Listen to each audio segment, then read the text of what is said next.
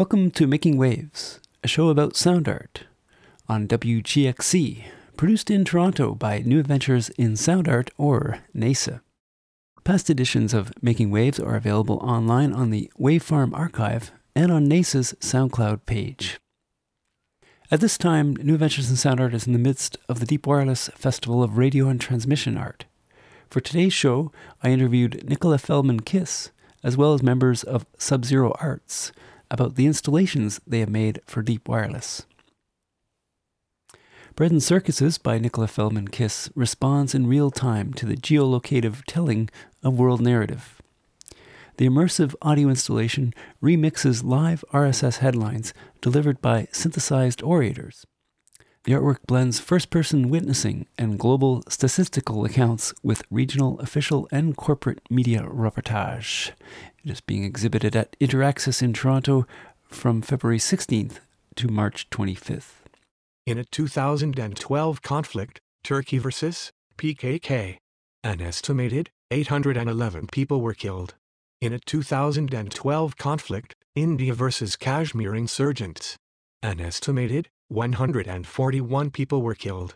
In a 2012 conflict, the United States of America and France versus Al Qaeda, an estimated 221 people were killed.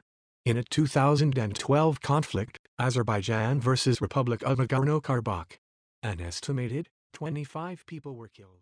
You mentioned uh, very, very briefly. You alluded to um, having traveled uh, overseas, and in your in your writing about the project, you elaborated more about that, about being an embedded guest of the Canadian Armed Forces.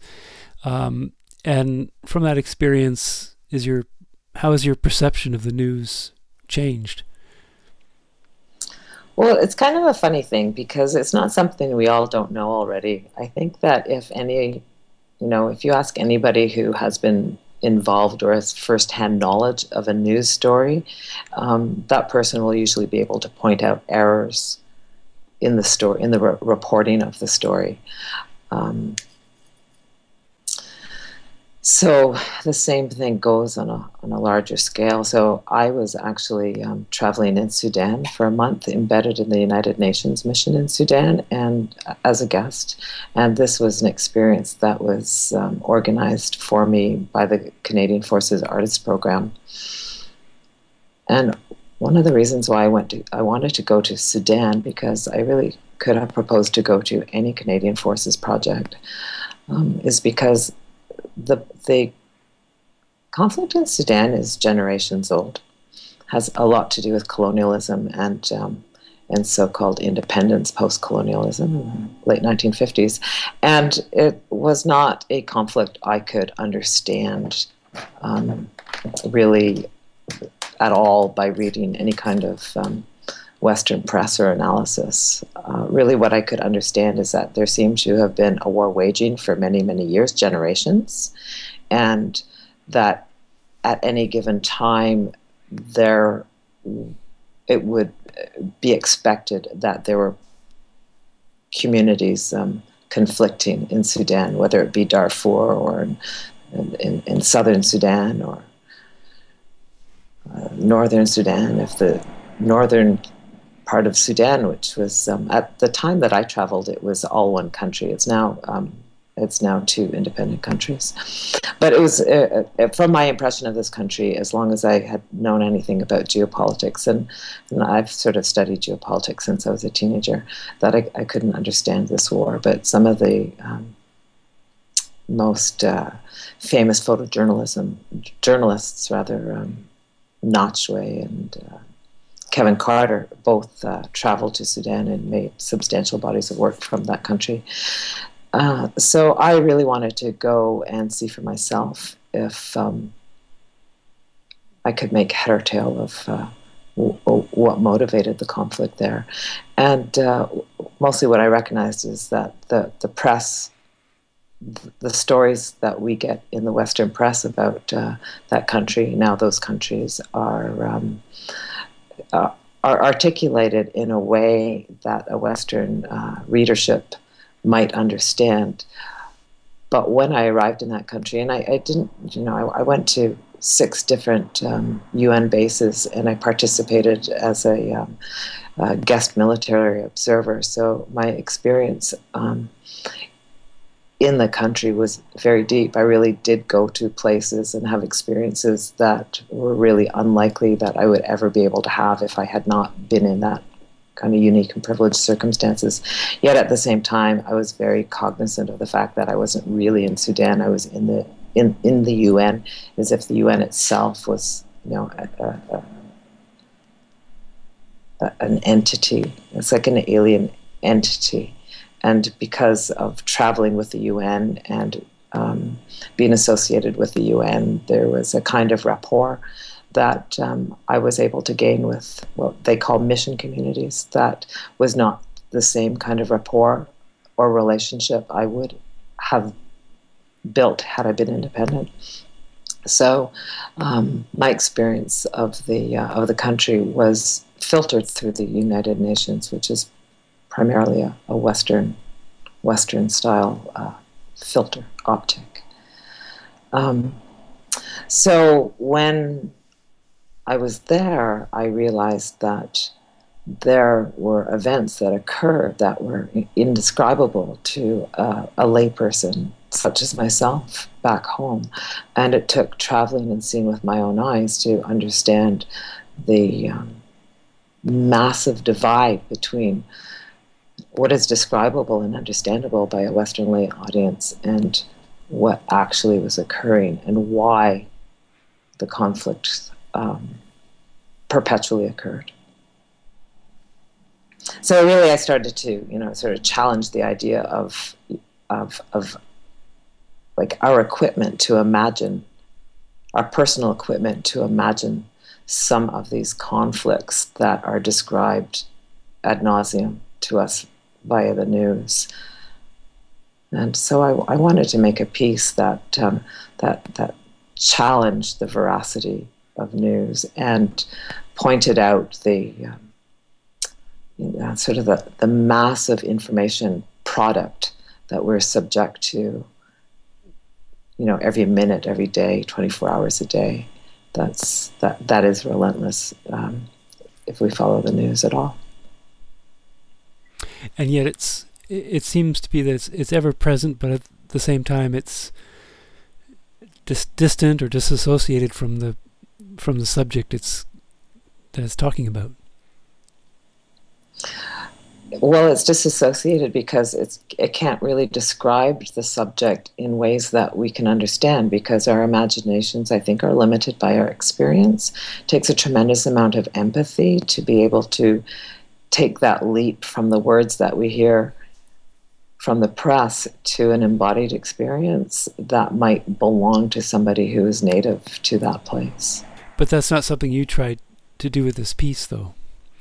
Uh, you didn't try to connect the dots for the public uh, at all, or did you do that in other artworks since you came back from Sudan?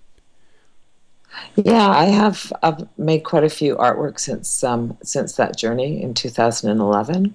It really was something that took hold of me, and um, and also it's very easy to sort of normalize our surroundings.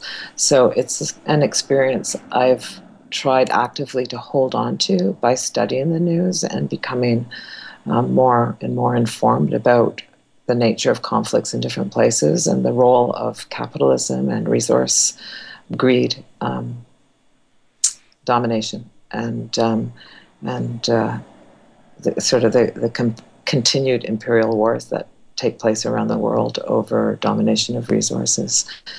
Uh, this particular bread and circuses piece. Um, well, bread and circuses goes back to um, second century Rome and by a poet, um, coined by poet Juvenal, and it describes um, the generation of public approval through palliative diversion. So it really is, um, you know, superficial entertainment, and the idea of bread and circuses is that as long as the populace has its most immediate needs of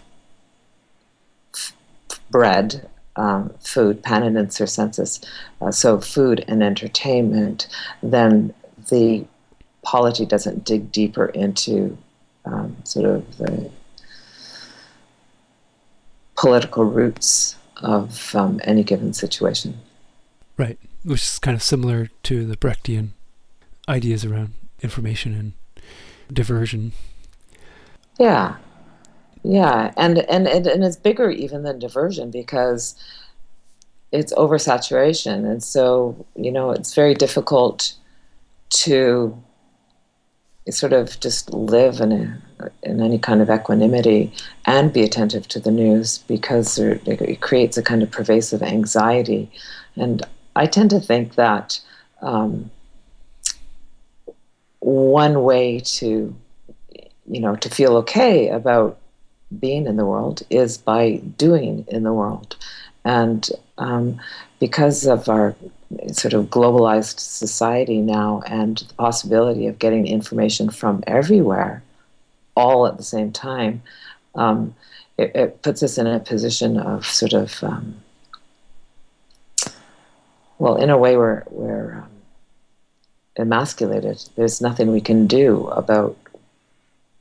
There's little to nothing we can do about these conflicts.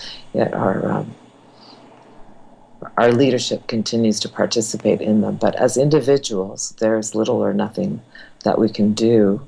We can help refugees when they take flight. Um, but there's not much we can do for the actual family who lives in a you know, mud hut who, who, who, who can't grow crops because the happenstance of bombing at cultivation or harvest season, there's not much we can do to serve those individual people from our place of listening. So I think that the result is a tremendous anxiety. I, I think I think we saw this with sort of the fatigue of the American election coverage. Mm-hmm. So, how do you express that helplessness? How does that factor into the experience of the pieces you're making from your experiences of, of being in Sudan?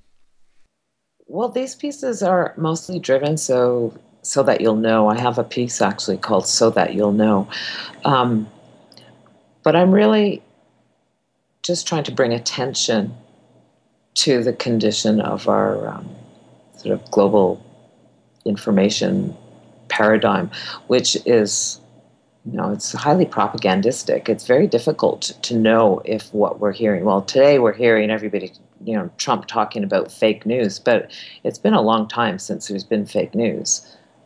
When I was in like elementary school or when I was learning history and we learned about World War II, one of the first things I remember learning about was the propaganda warfare of World War II. And I think it's pretty naive of us to think that we're not subject to propagandistic initiatives that uh, that are well that the internet is well exploited to deliver, and social media are extremely um, uh, well designed to subject us to. And I think as you know, the human species, we're kind of narrative engines, and we want to make sense of things. And uh, so there's a lot of story that's put out for us to um, try to make sense of, but uh, it doesn't. I mean, where truth lies is is unknown, except to those people who are local to the event and who are on the ground. As a visual artist and as a media artist, how do you present the notion of narrative differently than than it would be in a journalistic way? Oh, I'm trying to give the whole story all at the same time, so amplify the condition of, um, you know, sort of we're all inside, as long as we're inside the news, we're also inside the war. So we're not getting shot at, but we're getting bombarded with a lot of information and oftentimes conflicting information. And, um, and one of the things about this particular piece, Bread and Circuses, is that it shows how storylines are common around the world, but angles into the story are different. So we might get the same story from, um, you know, say, for example, last winter I was in Calcutta and there were two events that happened um, during my um, my time in India. One was that the Brussels airport was bombed, mm-hmm. and I had just a few days earlier transited Brussels, so that was a little bit scary for me um, to hear that that had happened. Um, a couple of weeks after that happened, and I was in Calcutta, a bridge construction project collapsed, and um, the international press reported that 28 people were killed in that bridge collapse. I don't remember how many people were killed in Brussels. Lots of people were wounded. Um, I think uh, under 10 people were killed, uh, or the, the reported death toll was under 10 people. I think, I don't remember exactly. However, um, I went to the site of the bridge collapse in Calcutta, and I recognized that uh, several hundred people were, were, were, were, flattened by this bridge, concrete girders, or concrete bridge and massive steel girders that fell down. And uh, I don't know the origins of the death toll. I think that the death toll comes from numbers of people who are reported and confirmed dead in any case, I interviewed people local to the site and asked them, um, was this important, as important an event as the Brussels airport bombing? And they said no. The Brussels airport bombing was m- massively more important world event than the Cal- Calcutta Bridge collapse. Um, I found that very curious and very painful. That uh, that life value um, is different depending on uh, where in the world we live and hmm. um, how well we expect to live in that in that part of the world. So it was pretty ridiculous the idea of 28 people um, killed in that in that bridge collapse to me. It would have been an anomaly anywhere in Calcutta to have only 28 people under a bridge where most people are, you know, making market and traveling uh, walking in the shade or traveling by foot-powered rickshaw, cars, every manner of vehicle. Um, so, yeah. Uh, uh, this was an event that happened after I made this piece, Bread, Bread and Circuses, but you know, just it's an example of how the story is very different depending on where in the world you hear the story and what kind of experience of the story that you have. How is that experience of the bridge collapse determining where you want to go forward in your future works? Oh, well, you know, I think um, the work coming out of India is still in process, and still coming through me. And um, I continue to be interested in, in death toll statistics and actually statistics in general because um, statistics are numbers. So I think that, like photographs, like once upon a time, we believed the photograph was a representation of truth, and we still have that holdover. Um, but statistics, because they're numbers, are mathematical, and generally we believe in math as truth. But statistics require human intervention in order to tell the story, which is narrative, and narrative is subjective. So I'm very interested in continuing to work with this idea of subjectivity and, and truth in statistics simultaneously. So, in the sense, your artworks provide a context in which to interpret, in which to interpret those statistics.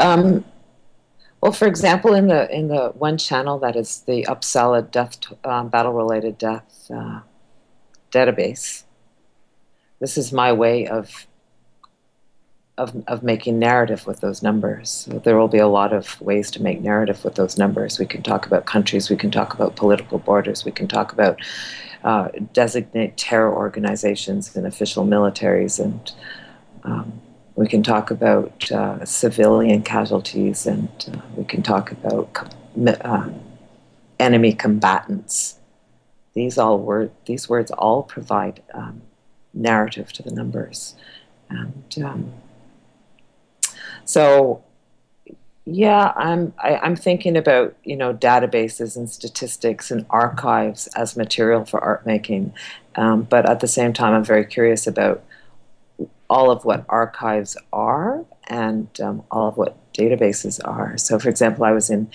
I was um,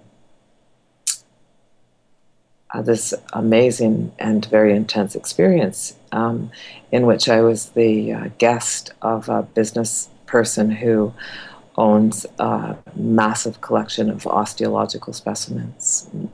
By massive, I mean pointing to bodies in the thousands. And I uh, spent some time working with this collection. And uh, during that process, I really started to think about, um, you know, when we have a, a lot of something, it, it becomes very compelling. So maybe one or two or three bones are interesting, but when we have tens of thousands of bones in one place, um, there's a whole other story that can be told from that. And so the same thing goes with statistics relating to death tolls, for example. One or two or three death tolls are, um, are compelling and interesting, and we can be dismayed and uh, we can gossip and tell a lot of stories about those events. But when the numbers of events become so great, um, it becomes increasingly difficult to narrativize them. So I think similarly with um, you know global media, internet news, and social media, uh, the sheer amount of information we're subject to disables our capacity to narrativize, and uh, and we need, and I think as a as a species, we're dependent on narrative to make sense of our surroundings. So I find it uh, a little bit. Um, debilitating, and I'm interested in that notion of being debilitated by information An estimated 26 people were killed. In a 2012 conflict, Israel versus Hamas, an estimated 38 people were killed. In a 2012 conflict, Iraq versus ISI, an estimated 565 people were killed. In a 2012 conflict, India versus CPI Maoist, an estimated 242 people were killed. In a 2012 conflict, Thailand versus Patani insurgents.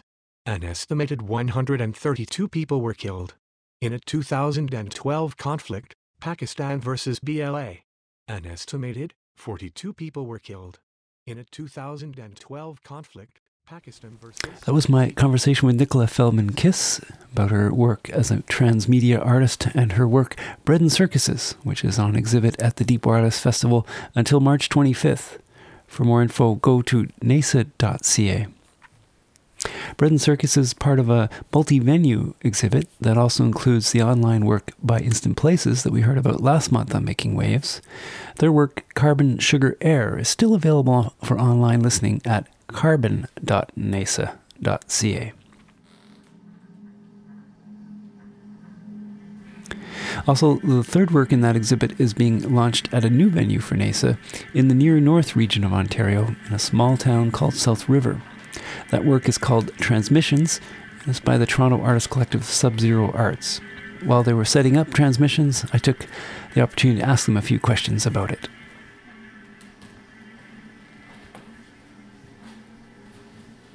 Um, originally, we wanted to make a piece that um, was real, was physical.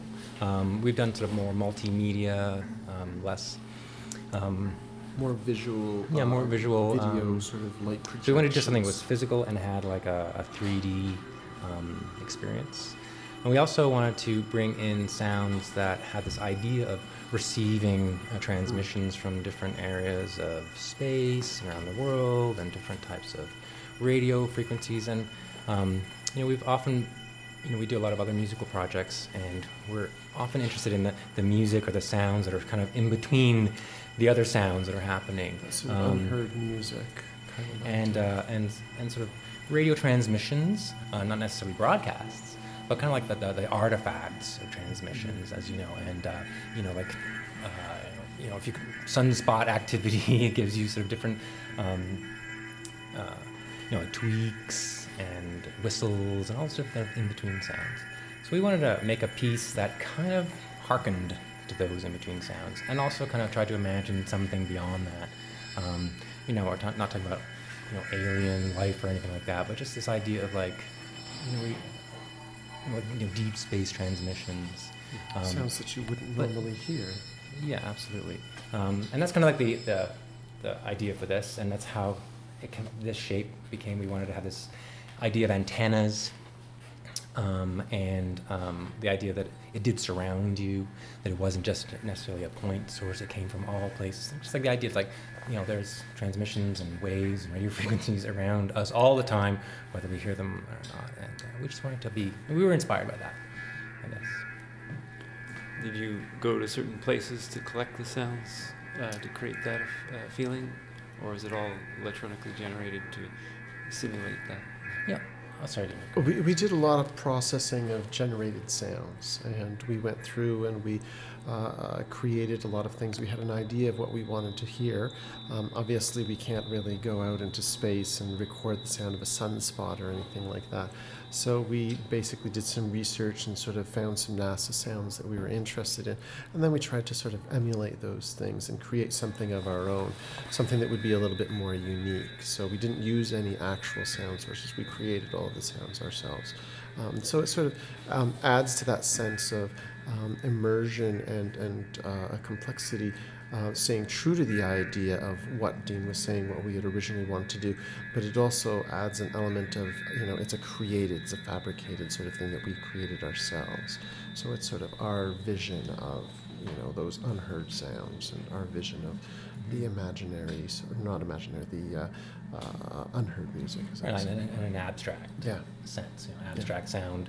Again, that's been part of our kind of repertoire for a, a while, and Yeah. um, and it's been interesting to sort of, you know, when you play a sound or play a musical piece, or you know, you can call it that, um, but the listener has a hard time kind of really kind of relating to it directly. It's interesting to see how it's almost looking at you know abstract painting. It's like you you kind of put so much of yourself into it, or you can dismiss it immediately, or you can you know.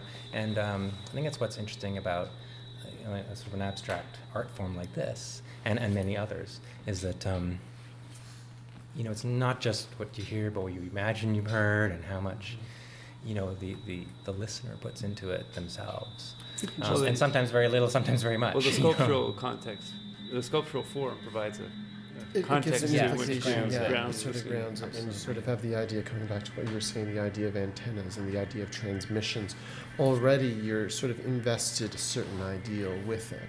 You know, you're imagining something that's being transmitted, something that's being received, something that's coming from space, all of that. So there's like a, a framework that you base everything, and like you say, you invest. You know, however much you want to, whether you want to like really think about the piece or just sort of look at it vaguely and you know move on from it or whatever. It's what you decide to put into it Mhm. and your own investment. you know. Uh, did the visual form come before the sound idea, or how did they? The uh, did, was there an order, or I did it all kind of develop at the same time? If I remember correctly, I think that they were almost simultaneous because I think that we had had the idea of, you know, the sort of abstract sounds. We'd been talking a lot for a while.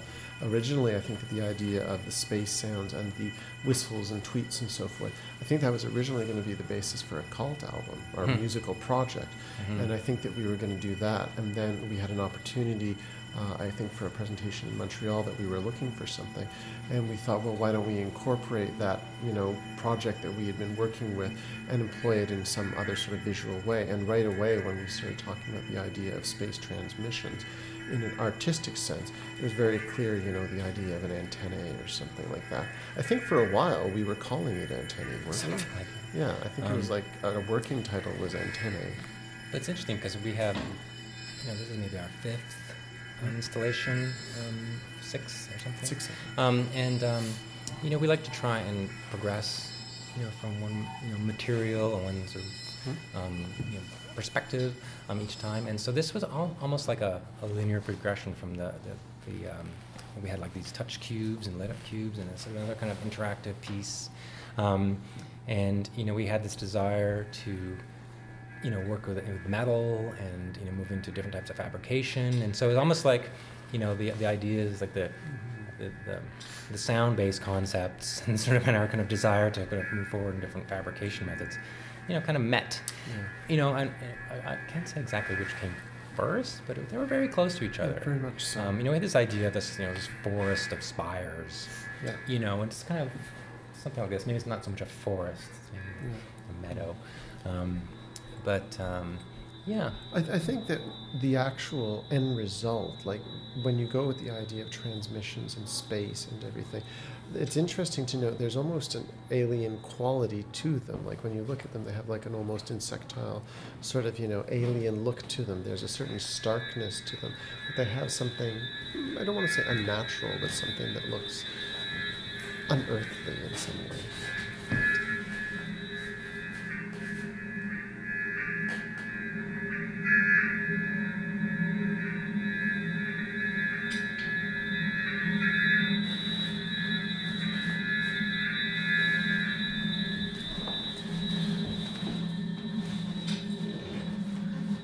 That was Dean Hughes and Rick McLean from SubZeroArts talking about their installation Transmissions, which is on exhibit at the brand new NAISA North Media Arts Center in South River until March 5th. To conclude the show, I wanted to share some audio from the Deep Wireless 12 compilation, just released on SoundCloud, which consists entirely of live performances from past Deep Wireless festivals. Many of these performances were aired live on WGXC, as well as online at Free 103.9. Here's an excerpt from Insideamind, which are a Toronto turntable duo who performed this piece back in 2008, which at the time plundered and manipulated sounds from past Deep Wireless radio art compilations.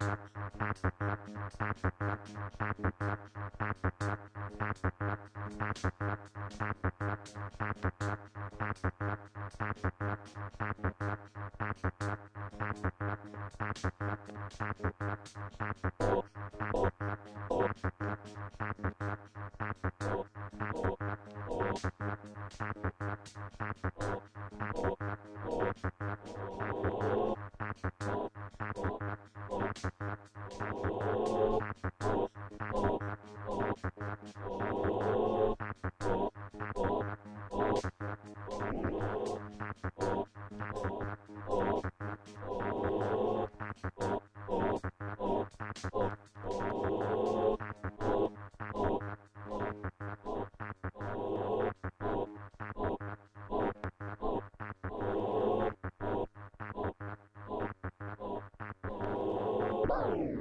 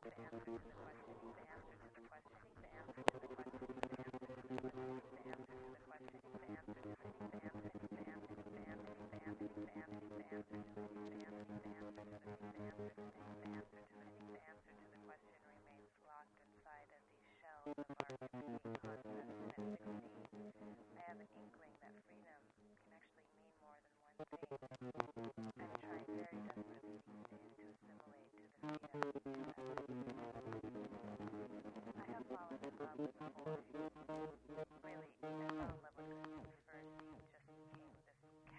of my desire and the yard's closure.